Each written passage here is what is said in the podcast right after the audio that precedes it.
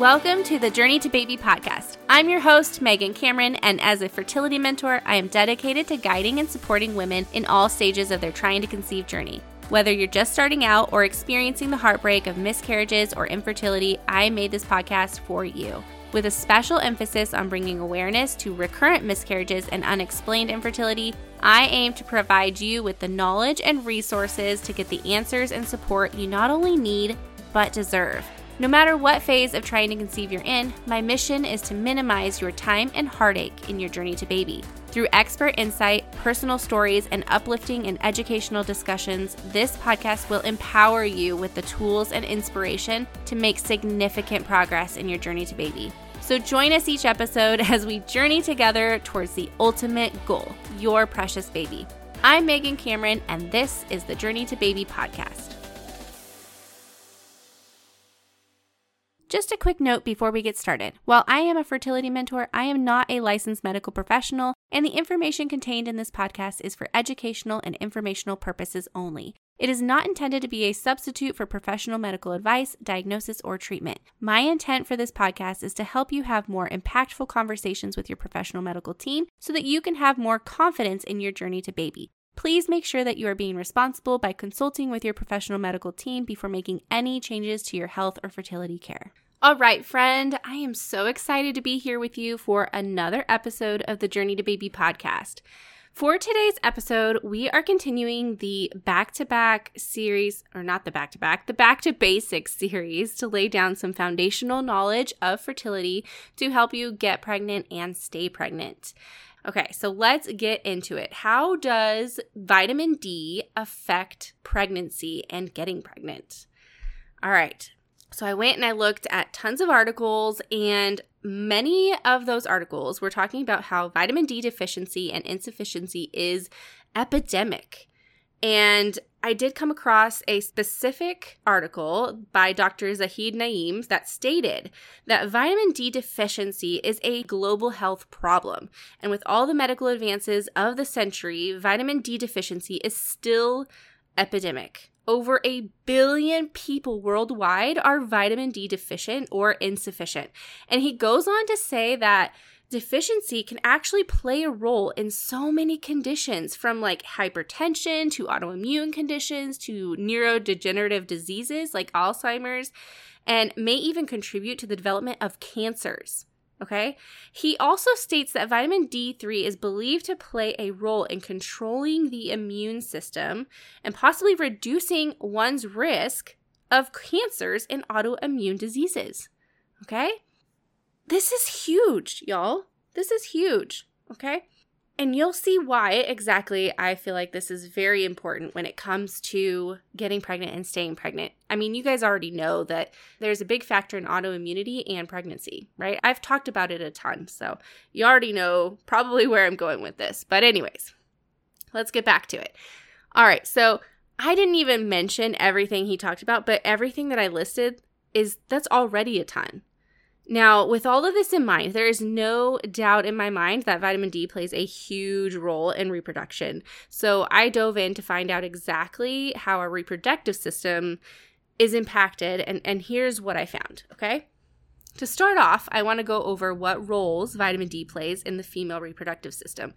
And it turns out that vitamin D is involved in the development and maturation of the eggs because ovaries have vitamin D receptors and they have been found to actually be responsive to vitamin D. This is this is pretty big.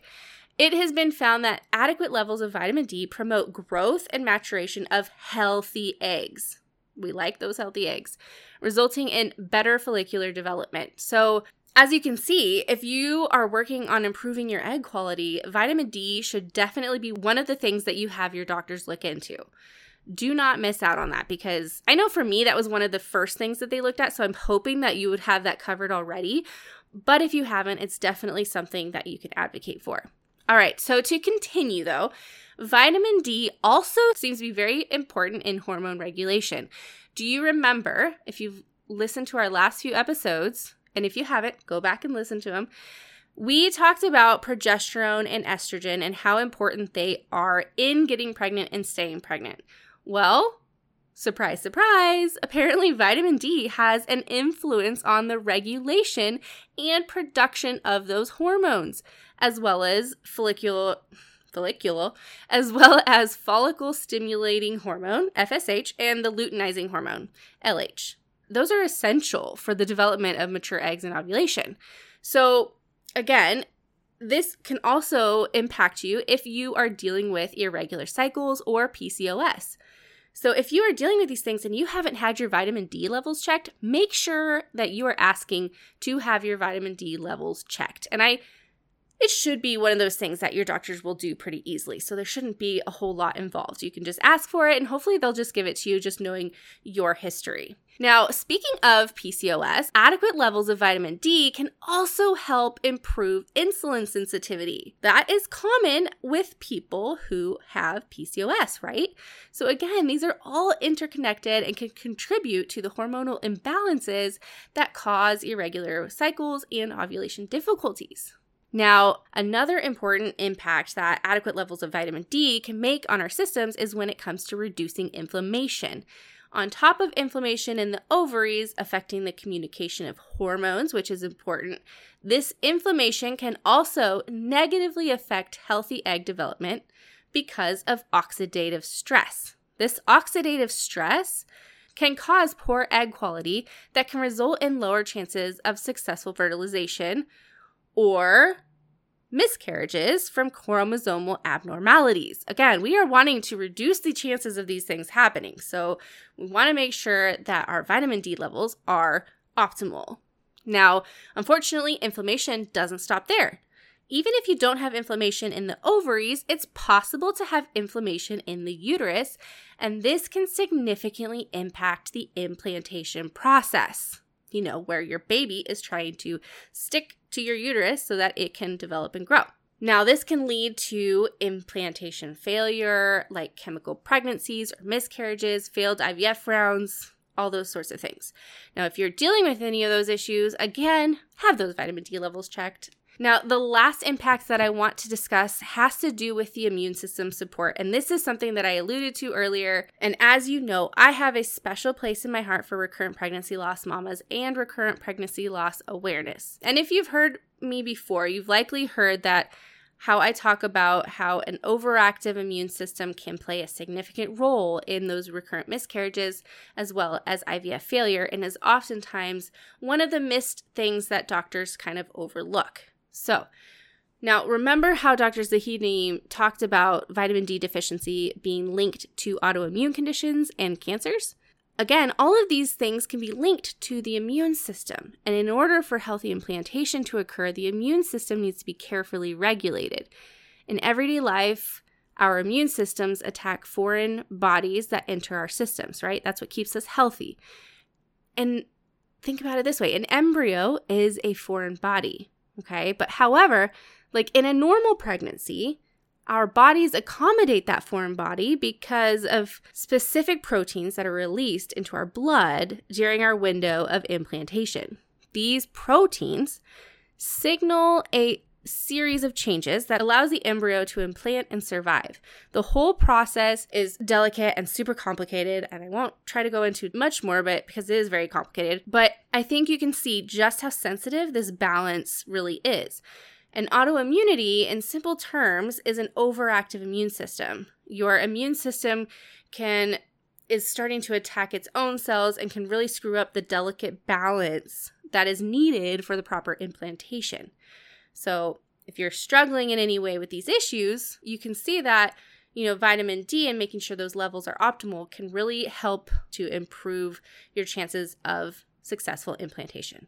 Now, I do want to note that if you're thinking about, you know, just throwing in a vitamin D supplement without checking your levels, I do want to caution you against it. And here's why. There is a potential to have too much vitamin D. It's possible. And it's not just something that you can you know, pee out the rest that you don't need. It's not like vitamin C. So there is something called vitamin D toxicity. But also, on the other end of the spectrum, there is a potential that your levels could be so low that taking just a general vitamin D dosage does nothing for you. And so in this case, you're basically wasting your money and not gaining any benefits of taking that vitamin D. So, if you're wanting to address the issue and you want to really optimize these levels, you need to get your doctor to check your vitamin D levels or even just maybe order it through the lab directly by yourself. I think you can self order. Pretty sure vitamin D would be one that you can self order. But, anyways, with that all said, I do think it is very reasonable and understandable to just advocate for your vitamin D levels to be tested. If you haven't done it, make sure that you're doing it. And that way you have this base covered. All right, friend. That wraps up what I have for you today. I hope that this week treats you wonderfully and that you're able to make some significant progress in your journey to baby. I love you and I'm sending you so much sticky baby dust. Thank you so much for joining me today, friend. It is such an honor to be able to spend this time with you. I truly believe that I was meant to go through my own recurrent miscarriage journey so that I can help others advocate for what they need to minimize the pain of loss and infertility in their own journeys. If you found this episode helpful, it would mean the world to me if you could leave me a podcast review. Or if you know someone that would benefit from listening to this episode, please, please, please share it with them, friend. I want to spread this information as much as possible to the women who need it and your review or share is seriously key to making that happen.